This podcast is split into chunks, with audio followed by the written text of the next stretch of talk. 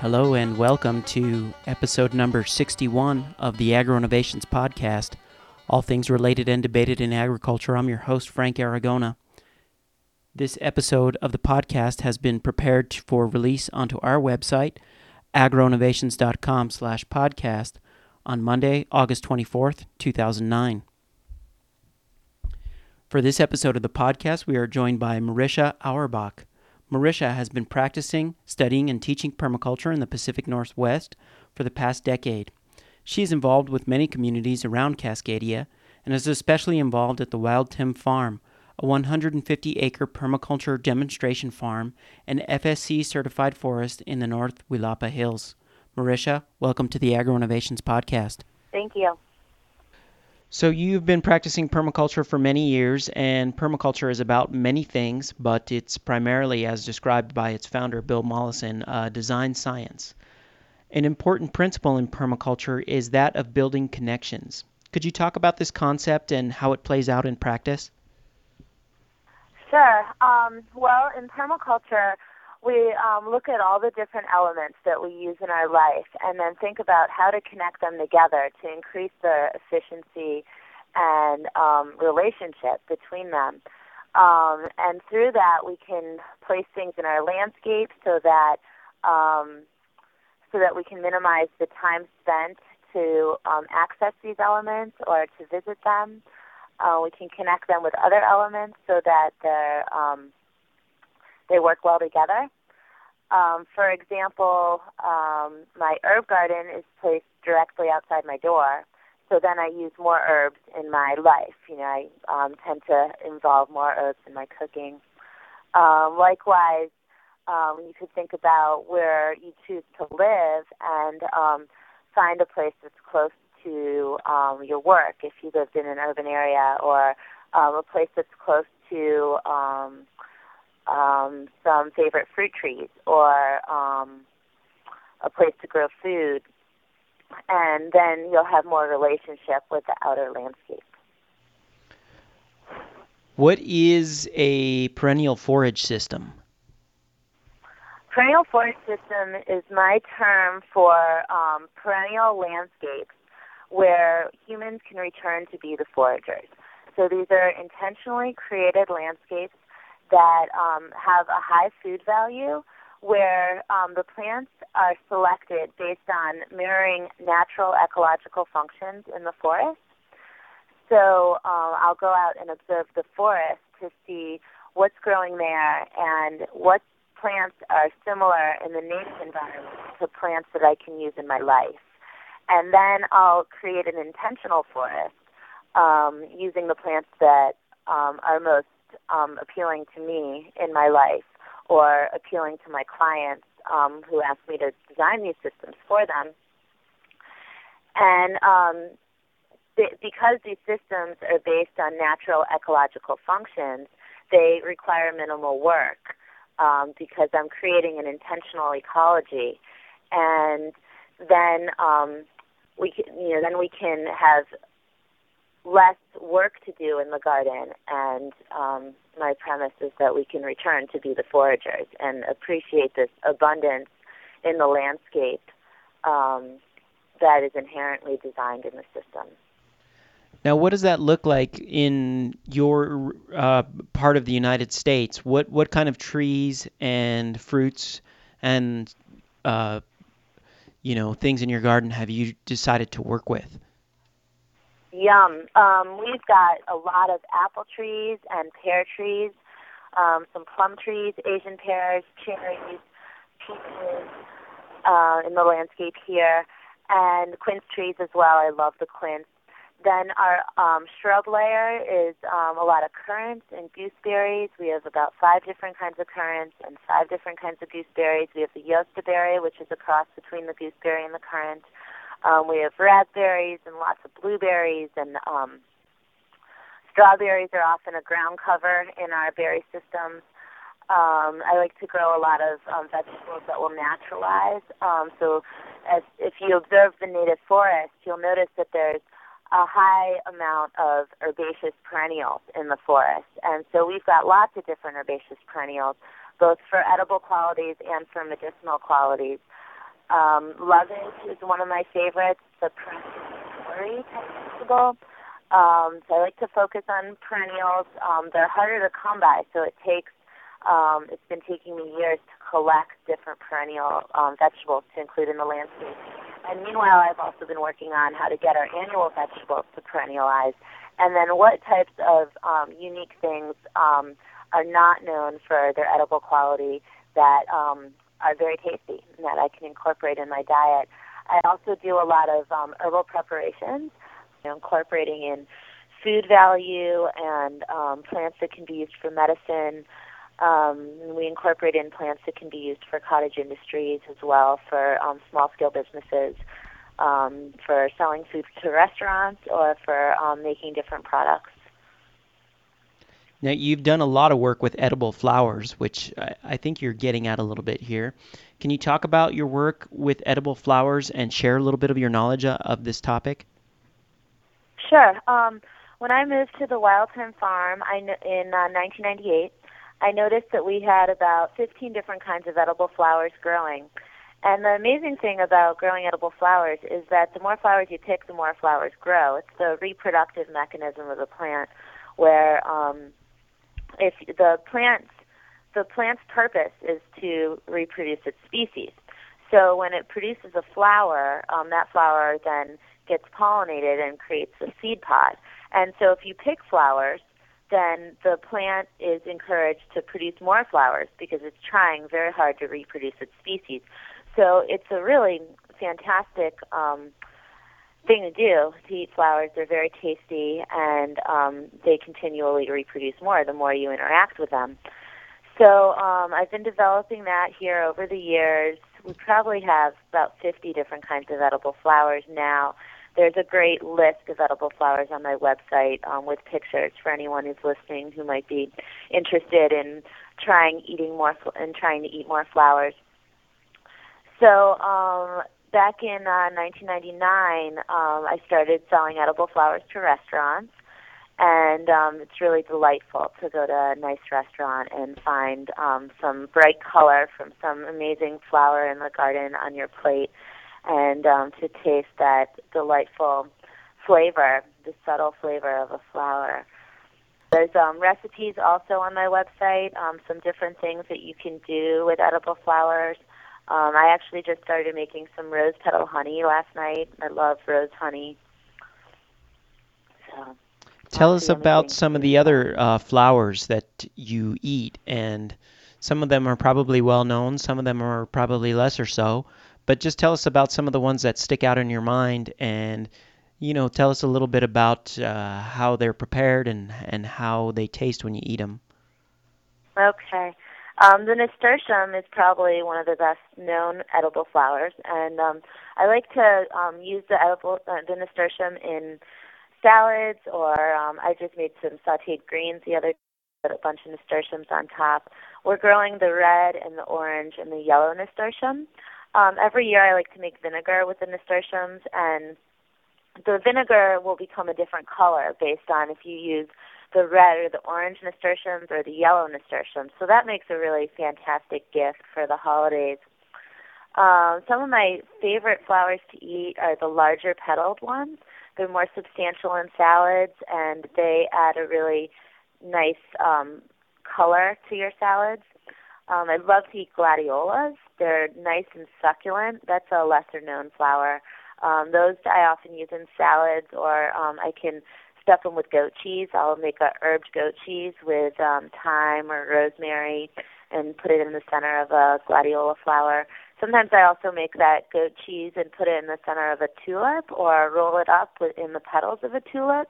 They're also nice and succulent. Um, squash blossoms are a fantastic flower for eating. And you can, um, with observation, you can learn to sex your squash blossoms. So you only harvest the male squash blossoms and um, leave the females to produce fruit. And then you can stuff those with goat cheese too, or um, for vegans, some like to use tofu. Uh, and I really like stuffing squash blossoms and um, gently steaming them to get the goat cheese to melt, and then serving them over a bed of tomatoes. Yes, squash blossoms are something that we have eaten in the past. We don't have any squash this year, but we've eaten it quite a bit in the past. And uh, some people might not be aware that uh, there are actually the the squash plant has male and female flowers, as you just mentioned. Yeah. Can you just tell people who are squash growers who might not know that how they can identify the male flowers so they can pick them and eat them? The female flowers are more swollen at the base. You can tell that they're going to produce a fruit because of their quality at the base of the plant. So, I believe the male has uh, one pistil inside, and the female has multiple. So this is a good time of the year to actually be talking about this because the squash, uh, if you have squash in your garden, it's probably in full bloom right now. Uh, so go out and check it out and see if you can figure out the difference between a male and female flower. And if you can, it's not that hard to do. Go ahead and pick those male flowers and uh, find some recipes on Marisha's website or uh, or elsewhere online and, and try it out. Uh, Marisha. M- Marisha, sorry. Yeah.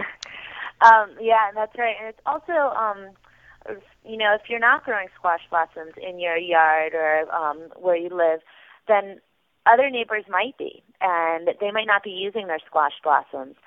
Um, I strongly believe in um, the dire need for um, humans on this planet to have this connection with our food system. Um, it's it's strange, you know, how in this society right now, most humans are dependent on going to the supermarket to feed ourselves for our nourishment. And when you look at um, the agricultural practices, even organic agriculture practices, um, there's a lot of um, inputs that are coming from off-site, and um, the there's a lot that's needed to increase soil fertility. So the more, so I'm all about encouraging that connection with our food supply and knowing where it comes from and being able to steward the landscape so that we can tend to the land and know what's needed to promote healthy soil and um, a healthy system. So um, I'd encourage folks who don't have squash growing in the yard to make a connection with someone who does and to um, find somewhere where you can harvest your food, and there's usually surplus squash blossoms around. Yeah, and I should also mention that I was not aware that squash blossoms were edible when I first started producing squash in my garden. And it was my father who remembered his great, well, who was my great grandmother, his grandmother, preparing the squash blossoms, uh, and he just remembered that being a delicacy in his family. So another thing uh, that I would encourage people to to do is talk to talk to the elders in the community about the foods that they they used to eat, and uh, it's it's turns out that's a great way to discover many edible plants or many different recipes that uh, that we have now come close to losing. I was going to ask you about um, some of your experience with flower essences. Now you, you just talked about your work with recipes and flowers and, and growing edible flowers, but you also make flower essences, which is probably something that has ancient origins, but seems to many to be somewhat an arcane art in today's cultural context. Tell us about flower essences. What are they generally? How are they made? And what are they used for? Okay, well, flower essences are um, an extraction of the emotional qualities of a flower. So, when a plant blooms, its expression is contained within the flower. Um, that expression is a color, it's a shape, it's a certain number of petals, it's a direction that the flower is pointed, and these um, these characteristics within the expression of the plant um, parallel um, ways that they can um, aid us in um, our emotional states as humans on this planet. So um, I go out in the morning, and when there's still dew on the flowers, and I gather them and place them in a clear glass bowl filled with water. Um, and then the flowers infuse in the sunlight into the water, and that's um, the a flower essence. And then I take out the flowers and I bottle them with an equal part of brandy, and that's what's known as the mother remedy. And from the mother remedy, um, the bottles that I sell are stock bottles, and I take three drops from the Mother Remedy and fill the bottle um, with half brandy and half water. The brandy simply used as a preservative. So that's how potent the qualities of a flower are. And flower essences have been um, used since ancient times. Um, Pliny the Elder, um, Hippocrates, um, Shakespeare, all of these people have um, been documented as using flowers. Um, Dr. Bach um, popularized the flower essences in the early 1900s. He actually used to go out with a little dropper and collect the dew off the flowers, and that's um, a very potent quality within the flowers. So um, flower essences can be used for emotional um, transformation.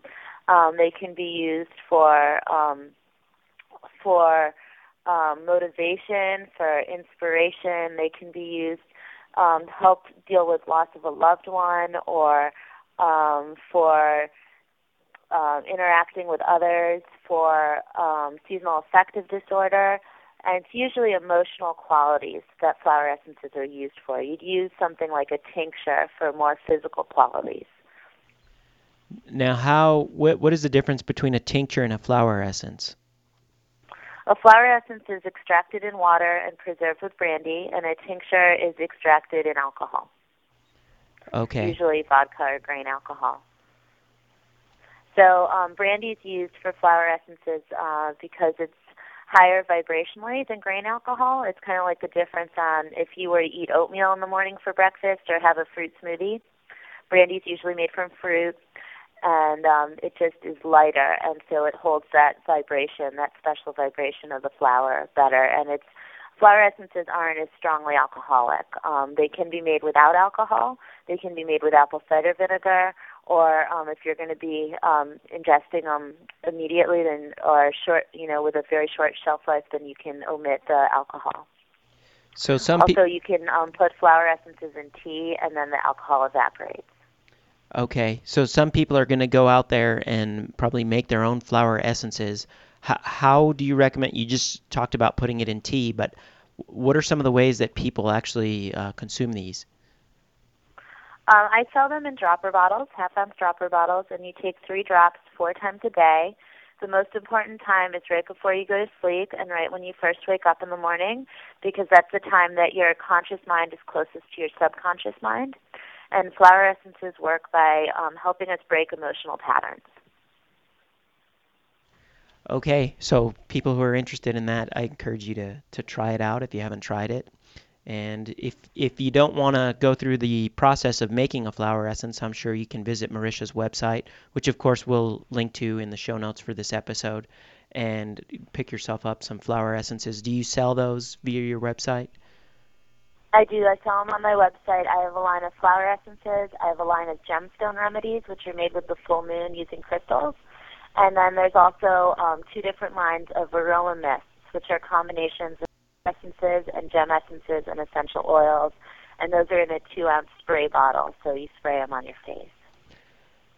Now, let's talk a little bit more about uh, the FSC certified forest in the hills uh, near your farm and talk about what that is and uh, the importance of that in your farm system. All right. Um, we have 100 acres of forest here at the Wild Thyme Farm.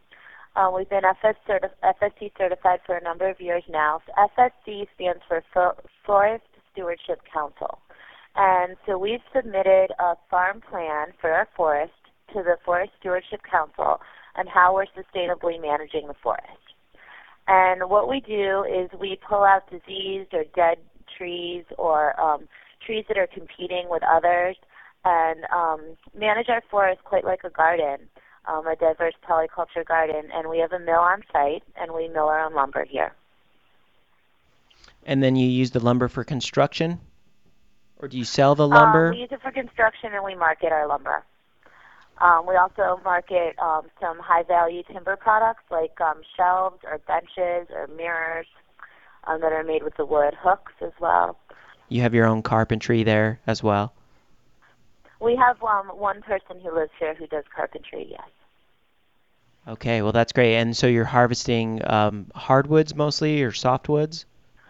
We have a very diverse forest. Um, we were when the forest was clear cut in the past, um, before um, before the current owners. Um, it was cut in sections.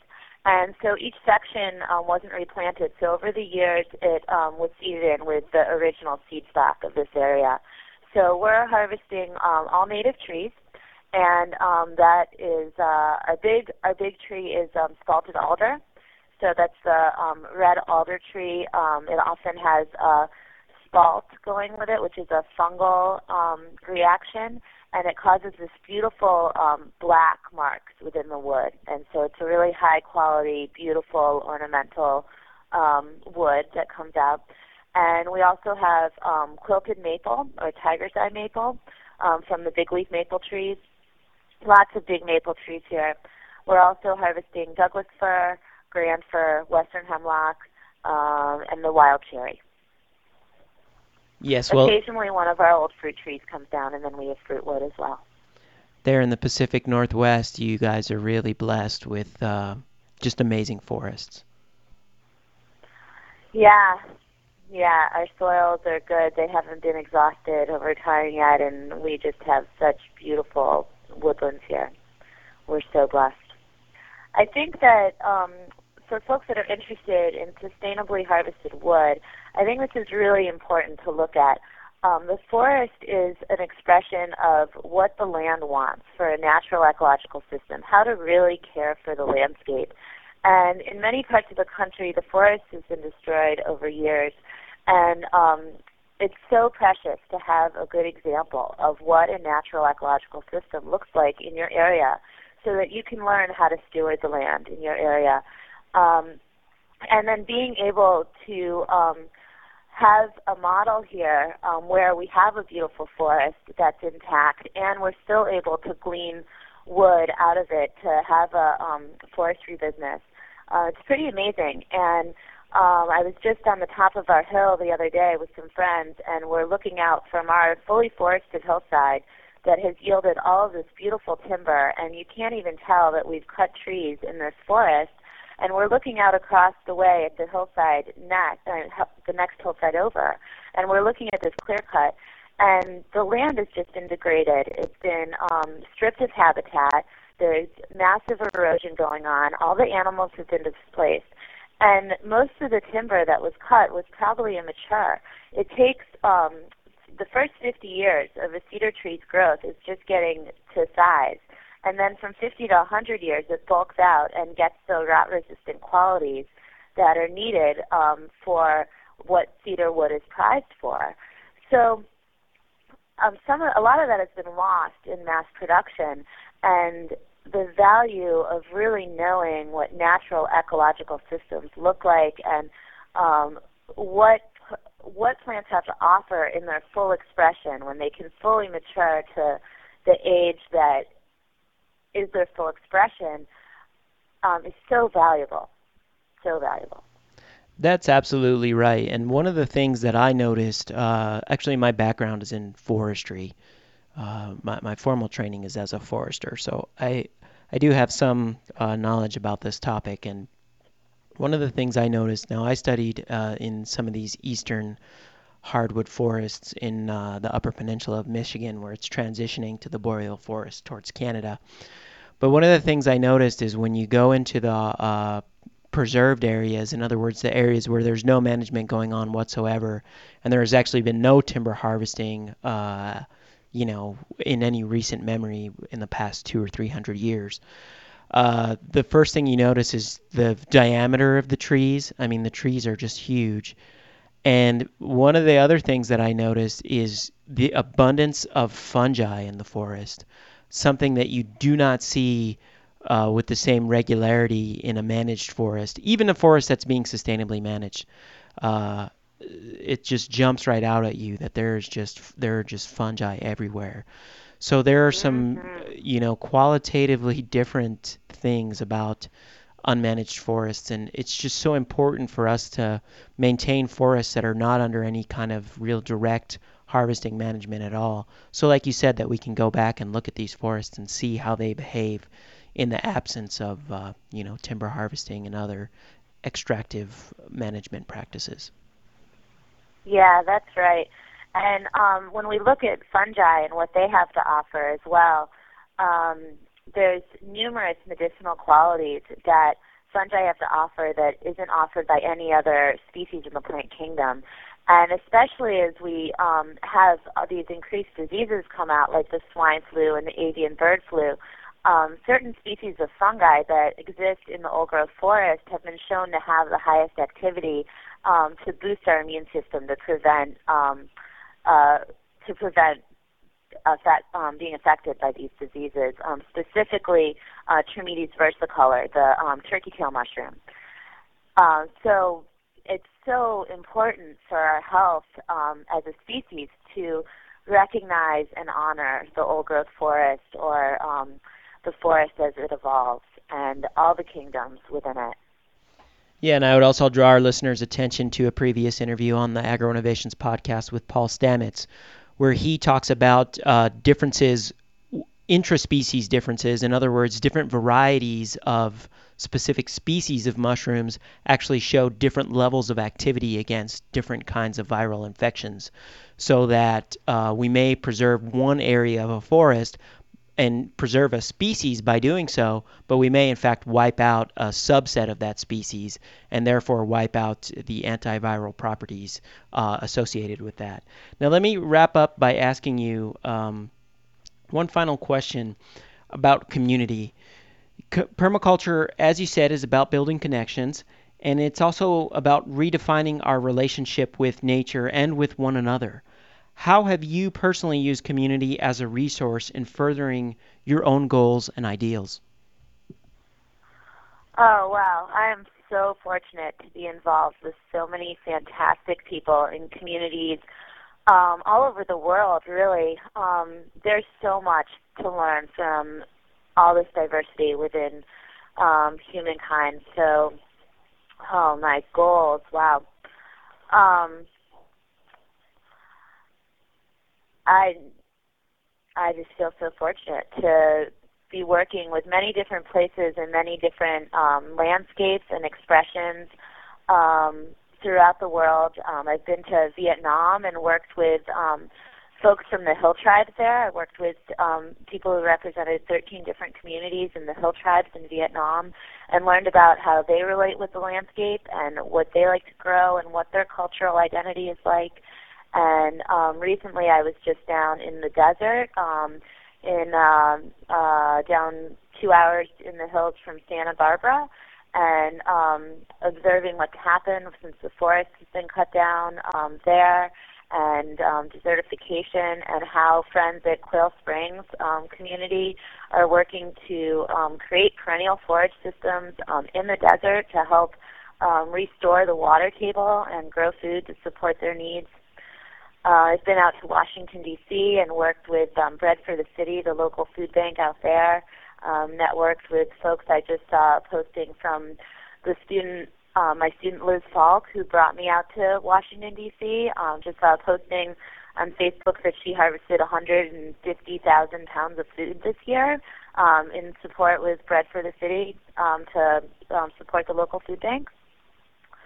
Um, and then I work with um, numerous intentional communities and um, around the Northwest, including Lost Valley Education Center, Tryon Life Community Farm, um, and folks have been saving farmland and turning it into places for education where we can learn how to grow food and um, in our communities and be able to have that connection with our nourishment. Um, fortunate to teach permaculture certification courses all over. And the next one um, booked that still has um, space available is December 1st to 15th at the Lost Valley Education Center in Dexter, Oregon, outside of Eugene. So for anyone who's interested in learning more about permaculture and um, intentional community and um, education centers of this sort, that's a fantastic opportunity coming up this December. Well, Marisha Auerbach, thank you so much for the great work that you do Thank you for sharing your experiences with us on the Agro Innovations podcast. And uh, keep on doing what you're doing. And we are part of a community that is worldwide. And the more people I talk to, the more encouraging it is. There's a lot of positive things going on out there, of course, to go along with a lot of the negative things as well. But uh, we just have to keep doing what we're doing and keep supporting one another. That's right. If we keep up the positive vibration and focus on the positive, it gets stronger. We're almost together. It's so great to work together. Thanks for calling. That concludes my interview with Marisha Auerbach. And I'd just like to extend my gratitude to Marisha for participating in this episode of the Agro Innovations Podcast. I do want to let our audience and listeners know that I receive a lot of show suggestions from listeners, and I keep track of the vast majority of those. And I am going to make a better effort in the future to keep track of 100% of those uh, I think I come pretty close to that actually in keeping a list of show suggestions. And I'd like you all to know that I have contacted many of the people that you have suggested that I have on the Agro Innovations podcast. And some of those people uh, do not respond or are not interested in participating. And some of those people will have been and will continue to be featured on the podcast. So if you have sent out a show suggestion, I don't actually follow up on that by saying that I contacted this person and they got back to me, or I contacted this person and they never got back to me. Uh, I do not have time to do that. I do want our listeners to know that I greatly appreciate the show suggestions that they send, and I do follow up on those. And if you have not heard someone that you suggested, uh, don't despair. Keep sending in the suggestions, and I'm sure that we will get a hit on that very soon. Now, upcoming, I have uh, some people who are actually suggested by listeners of the Agro Innovations podcast, so stay tuned for that. I'd also like to remind listeners that we are on Twitter at twitter.com slash agroinnovations. And I also have a Facebook page. Uh, Frank Aragona is my Facebook. So if you are on Facebook and want to add me, you can get uh, updates about the podcast and about the agro innovations and things that we are thinking about and working on as well. This and all episodes of the Agro Innovations podcast are released under a Creative Commons Attribution Share Alike 3.0 license. To learn more about that, you can visit creativecommons.org. And I am not going to continue to post links to the Global Swadeshi forum as I just not had the kind of interactivity and feedback that I would like in that forum. I have found some other online uh, forums that discuss agriculture and the like, and perhaps I will consider starting up some threads there and linking there. If any if any listeners have any suggestions where we can get an active uh, forum community going, around the issues and themes that we discuss in this podcast, I am more than open to suggestions. Let me conclude by saying the Agro Innovations podcast is now in collaboration with Red House Art Radio, which you can find online at redhouseartradio.org. Red House Art Radio is an innovative online internet radio stream that has a whole line of innovative and interesting programming uh, Jon Steinman from Deconstructing Dinner, who was on this podcast. Uh, they are also broadcasting Red House Art. Uh, they are also broadcasting Deconstructing Dinner via Red House Art Radio. And then they have comedy shows and a number of other great shows that are being streamed live on their webpage, including the Agro Innovations podcast. So I encourage you to go check that out. I will link to Red House Art Radio on the show notes for this episode of the podcast. This is the Agro Innovations Podcast. I'm your host, Frank Aragona.